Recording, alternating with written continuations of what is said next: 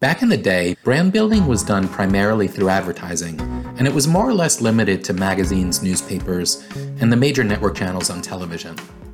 In those days, just being present in those channels was a win. But with shifting consumer expectations of business, an increasingly fragmented media landscape, and audiences avoiding ads like the plague, there's a new paradigm emerging. In this episode, we're featuring a highly rated session from our 2023 spring seminar featuring best-selling author and futurist Mark Schaefer. He dives deep into the new ways branding is shaping our relationships with companies and their products. So get ready to scale El Capitan in Yosemite and be hugged by a global hotel chain. This is the future of brand management. I'm Elliot Mizrahi, and this is the new CCO. Rivet 360 has been working with Page to bring you the new CCO for more than six years. And that goes way beyond just editing and production. They're true thought partners, helping us develop our show's unique voice and identity, brainstorm ideas, and tell, well, riveting stories. To me, that's what makes them and our show so special. They're storytellers, first and foremost. And as communicators, I know we can all appreciate the value of a story well told. So if you're thinking about launching a podcast, or you have one that needs some fresh ideas, visit rivet360.com to book a free consultation. I'm going to talk about some of my ideas and observations about uh, influence, and I want to start with a story. And like every great business story, this one begins with soap. Not just any soap, but my favorite soap. Uh, as a marketing geek, uh, I just love this iconic brand. Ivory Soap was the first soap that was ever cut into individual bars and wrapped and advertised by Procter Gamble, one of my favorite companies. And they advertised this soap so much in the 1960s during midday television. That's how we got the term soap opera. That's right. This was the only soap my mother used on my precious little bum at bath time. Ethan, was I allowed to use that bum word? Yeah, okay, well, uh, that wasn't in the contracts. So, uh, and they did such an amazing job that in the 1960s, Ivory soap had about 50% market share. A few years ago, I was reading an article in the Wall Street Journal how many iconic brands, including Ivory, that had been built with advertising, were in a free fall. In fact, Ivory, that had a 50% market share in the 60s, was now below 3%. And I thought, how could this happen? Procter and Gamble, they're the greatest marketing company. They have the best agencies. You know, we need soap. It's, it's not being replaced by Chat GPT or something yet, right? We need, we need so what's going on? Well, I went over to a friend's house for dinner and I kind of got at least part of the answer. I walked in their bathroom, uh, had a lovely dinner, and I saw this soap from a local soap company, uh, cucumber and grit soap. Sounds delicious. And uh, so I went out to the living room and I talked to the lady who made me dinner. I said, I have a question for you. Can you come into the bathroom with me for a second? she obliged me. I pointed at the soap. I said, I want to know why you bought this soap. Procter & Gamble has been advertising to you for your whole life. Why didn't you buy Ivory or Dial or Irish Spring? Why do you love this brand? She thought for a moment and she said, I don't know if I love this brand, but I love the hands that made it. She went on to tell me about the family that makes this soap, how they're involved in the community, they teach entrepreneurship classes at the local Maker Movement Summit, how they're trying to create a sustainable company. They treat their employees so well, and that means so much to this young woman who was talking to me. She said they buy all their ingredients from local companies, and she was so enthusiastic talking about this company, it made me want to go buy the soap, which I did. She said, You mentioned advertising. She said, I, I can't remember the last time I saw an ad. She said, I watch TV all the time, but I'm watching The Mandalorian. And I'm watching Amazon Prime and I don't see ads. And I listen to music all day long. But I listen to Spotify. I know I don't hear any ads. And I listen to audiobooks and I don't hear ads. She said, You know, now that you mention it, I'd say in the last five years, my consumption of advertising is probably down 95%. Now, this is more than just a little fun story. This is really sort of a symbol of what's going on in the bigger world when it comes to influence and how influence is being carried out in the world. This was a remarkable study done by McKinsey over a period of years. They dissected more than 200,000 customer journeys to see how were people making decisions. And they found that two thirds of our influence, two thirds of our marketing is happening without us. People are talking to each other, they're posting on social media, it's coming through testimonies, it's coming through reviews, it's even coming through these crazy people we call influencers. The, the parasocial relationship was mentioned earlier today. That's really what these influencer relationships are all about.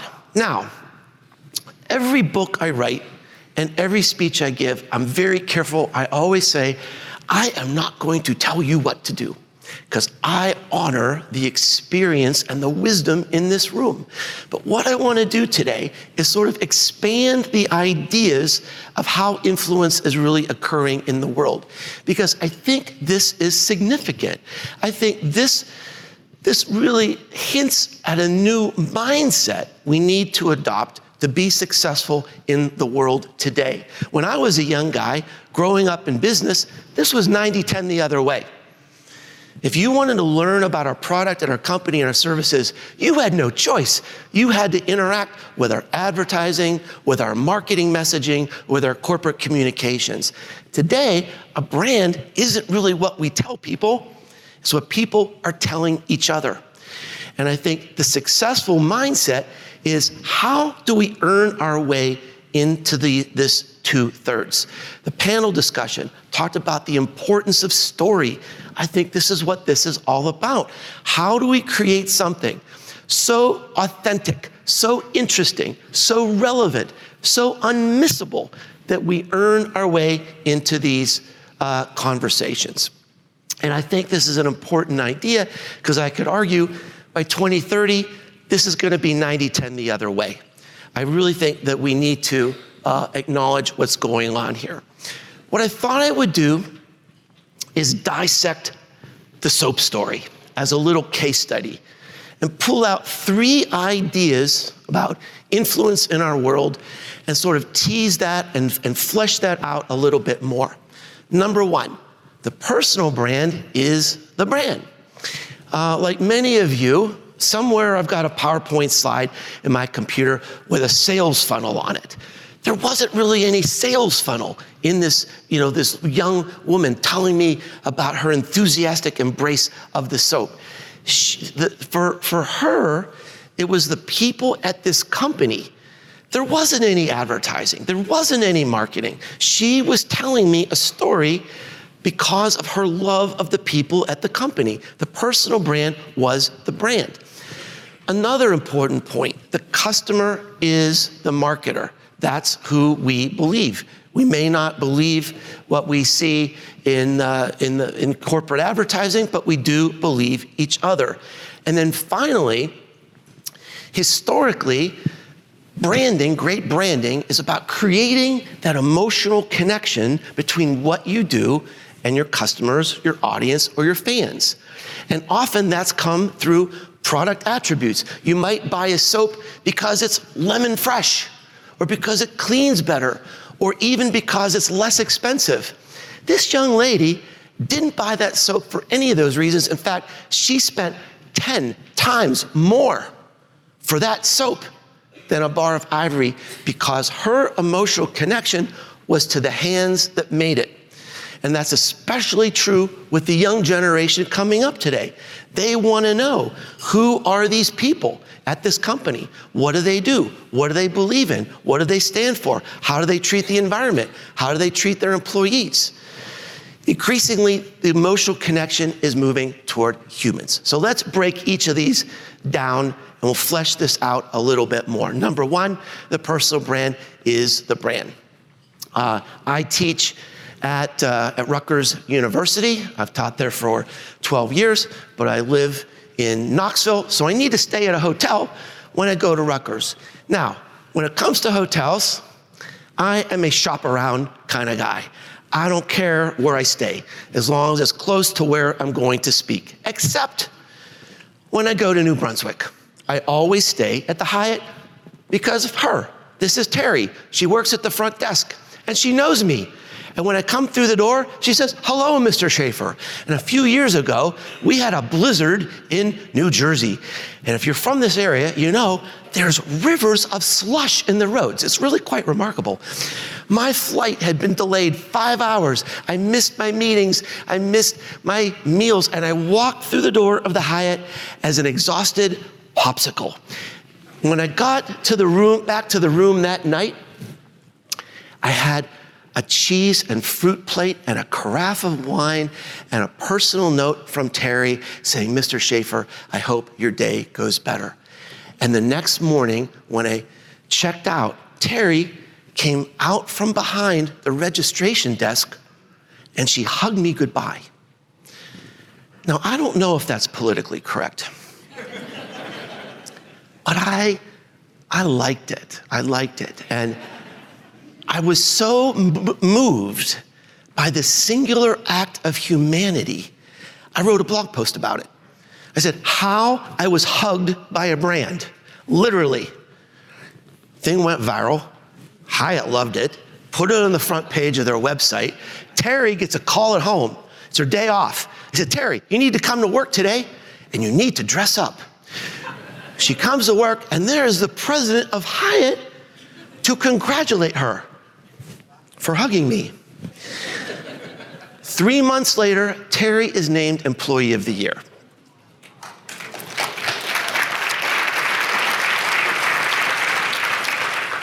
And uh, I didn't even get a free breakfast out of the deal, which you know is a, you know, but that's a story for another day. So the, the idea here is that she is the brand.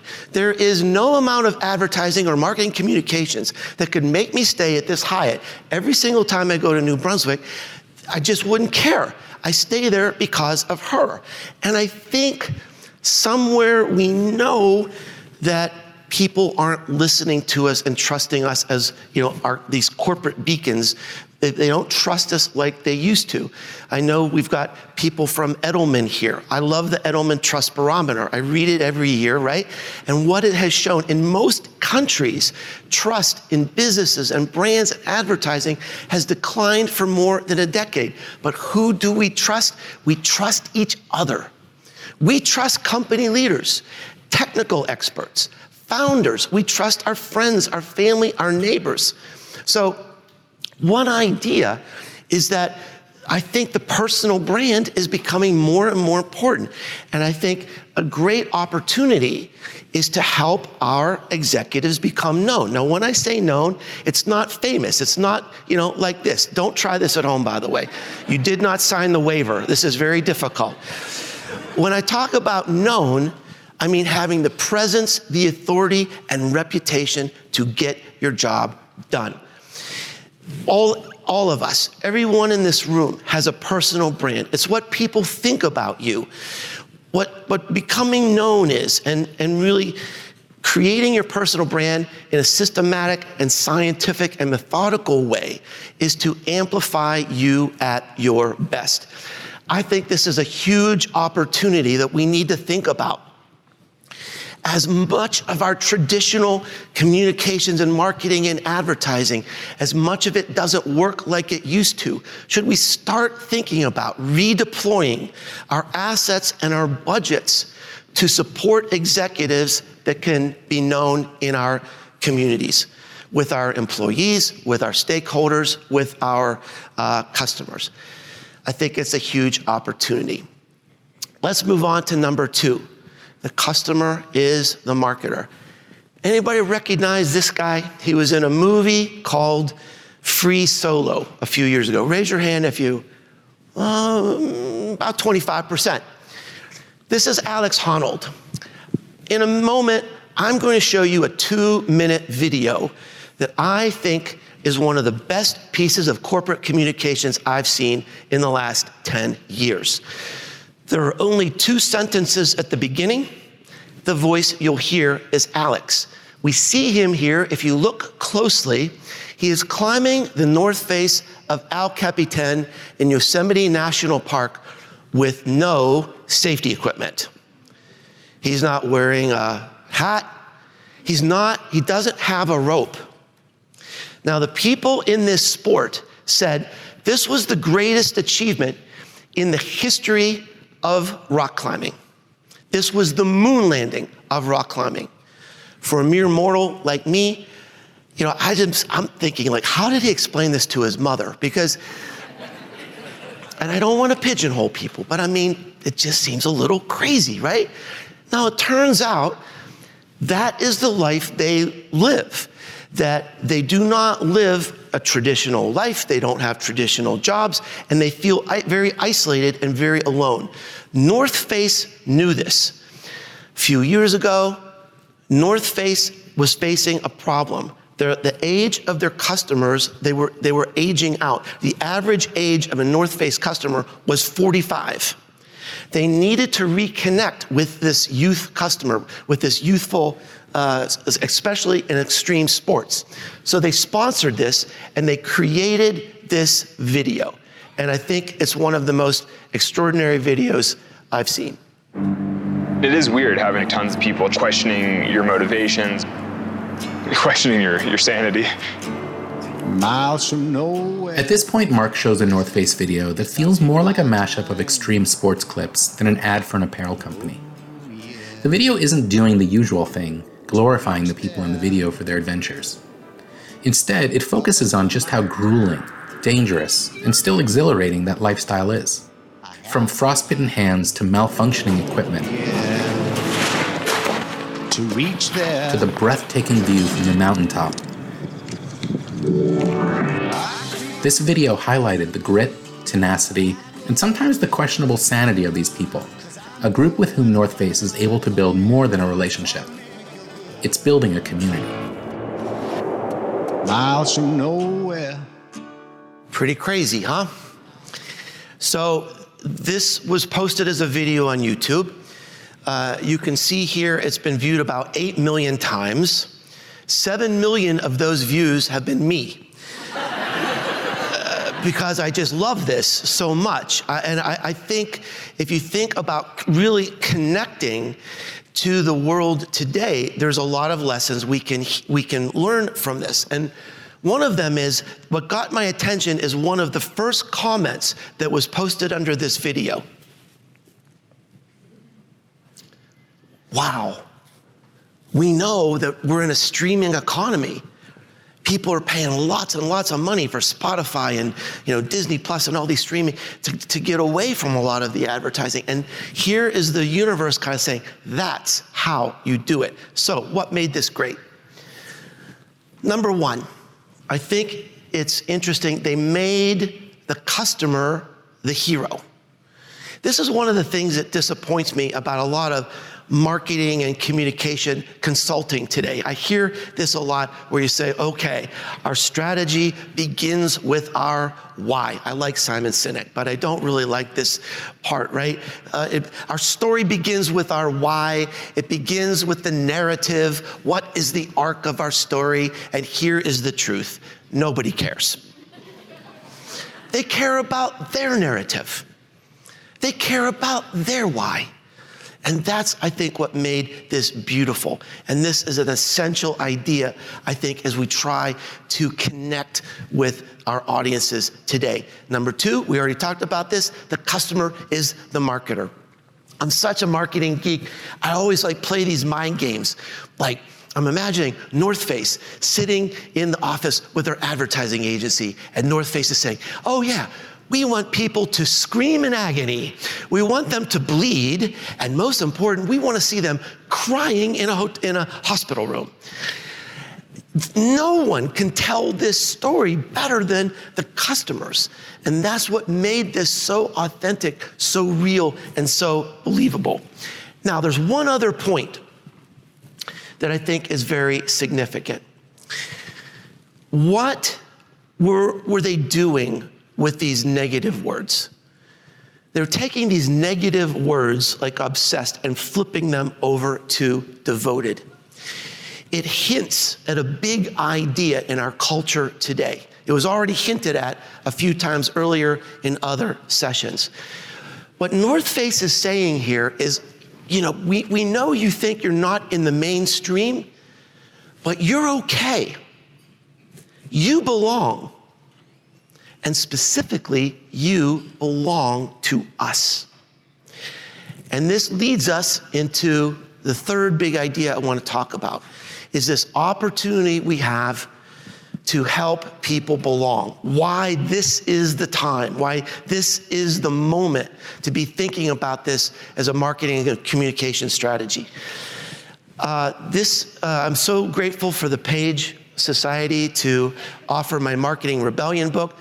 Many of the ideas I'm talking about today are in this book. This is a new book I came out with a few weeks ago, belonging to the brand. And it really hits at this idea of how we're building a connection to companies and brands through this emotional connection instead of product attributes. One of the things that spurred me to write this book, a few years ago, I saw a headline in the New York Times that said, The loneliest generation. Is talking about our children, is talking about our teenagers the, the record levels of loneliness and isolation and depression. I was talking to uh, a friend of mine, and she said, uh, my daughter is just so isolated and lonely and depressed right now. She spent the last year and, half, year and a half of her college experience online, studying at home, and she just got a remote job. And this critical part of her life, the last two and a half years of her life, has meant moving from one room to another. She's so lonely. She's so isolated. I don't know about you, but I'm seeing this in the news all the time. I thought it was really significant to see how these ideas about belonging and community are starting to sneak into corporate communications and corporate culture. During March Madness last year, uh, Powerade had a whole campaign called Pause. Now, Powerade is about power and about doing great at sports. And their spokesperson was Simone Biles. And they said, it's time to stop. It's time to hold on. It's try to connect in a new way. One of the things I talk about in this, in this new book is thinking about social media as the beginning of a process, of the beginning of a process of emo- an emotional continuum, of a new way to connect with our consumers. The beauty of social media is that it allows us to reach almost anybody, people that we might not normally have an opportunity to connect with. But from an emotional standpoint, it's a weak relational connection. You know, I don't know about you, but when I post something on social media, sometimes it feels like throwing a message in a bottle out into the ocean saying, I hope this does something. Now, the beginning of the process, the opportunity is how do we take these connections on social media and bring them into our company? How do we get them to opt in to our communications? How do we get them to subscribe to a blog, a podcast, a video series, an Instagram account? Because that takes us to a new level of emotional connection. What's happening is in a virtual way, our customers are raising their hand saying, I believe in you. I like you. It's okay for you to communicate to me. And it raises this emotional connection to a whole new level. It's reliable reach. Unfortunately, this is where most companies stop. They're not taking these relationships to the most profound emotional connection that happens in community. Now, community isn't new, but 70% of brand communities today are dedicated to, to customer service. You're having problem with our software? Oh, go into our community. Someone there will help us. That's perfectly fine. But we're missing the whole opportunity of brand connection and emotional connection that is unique to community. Now, a lot of people confuse audience with community. And there's a big difference. An audience is one way. I have a blog, I have a podcast. If the blog goes away, the audience goes away. There are three defining elements of a community versus an audience. Number one, there's communion. People in my, in my audience of my blog, they don't know each other. In a community, people know each other. They become friends, they collaborate, they co create. You're creating a new layer of emotional switching costs for your brand. They're not going to leave you because if they leave you, they, they, they're leaving their friends in the community. They belong to the brand. The second big idea that's different is purpose. And this is different than a mission statement or a marketing point of differentiation. A marketing point of differentiation might be we have the biggest selection of used automobiles in the tri state area. That's great if I want to buy a car, but that's not a reason to gather. So, a key element of creating an effective community is finding something about your purpose as a company that intersects the purpose of your customers. Patagonia is one that's easy to understand, right? I mean, when you think about Patagonia, you know what they stand for. I have a very good friend who says, I will only buy Patagonia, even though it's more expensive.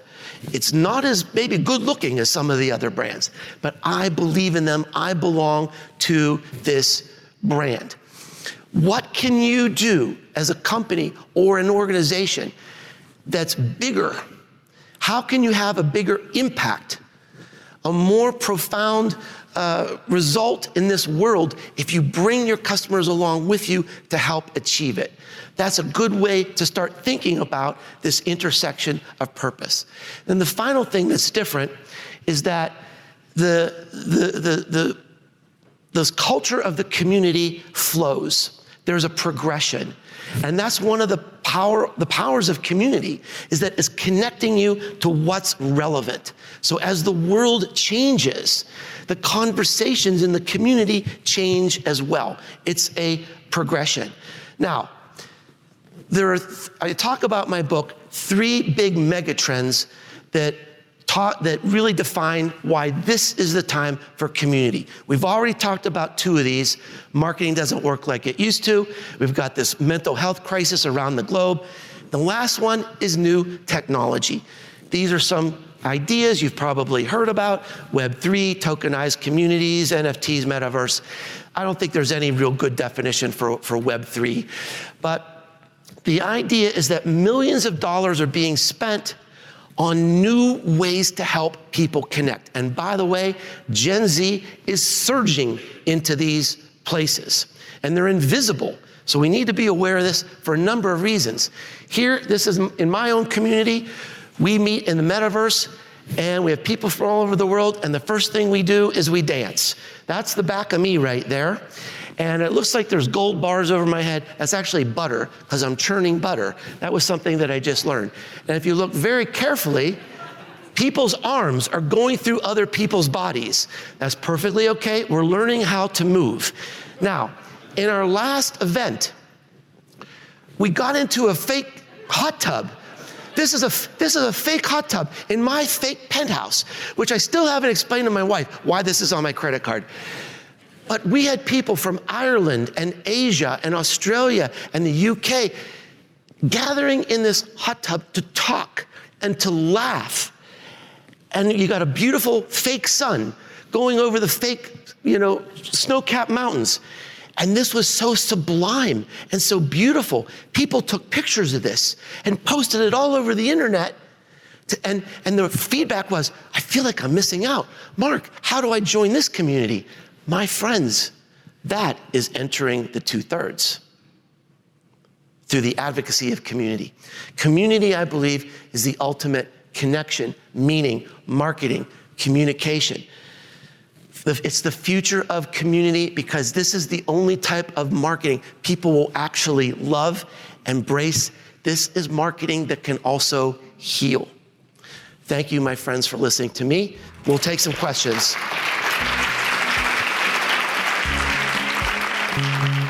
That's it for this episode. Thanks so much for listening. If you enjoyed today's episode of the new CCO, be sure to check out our latest episodes and subscribe wherever you get your podcasts. While you're there, leave us a rating and a review. We want to hear what you think so that we can keep making this podcast more interesting and valuable to you. To find out more about what's happening at Page, please visit us at page.org. Special thanks to Rivet 360, our podcast partner, without whose support we simply would not be able to bring this podcast to you. Thanks so much for listening. We'll see you next time on the new CCO.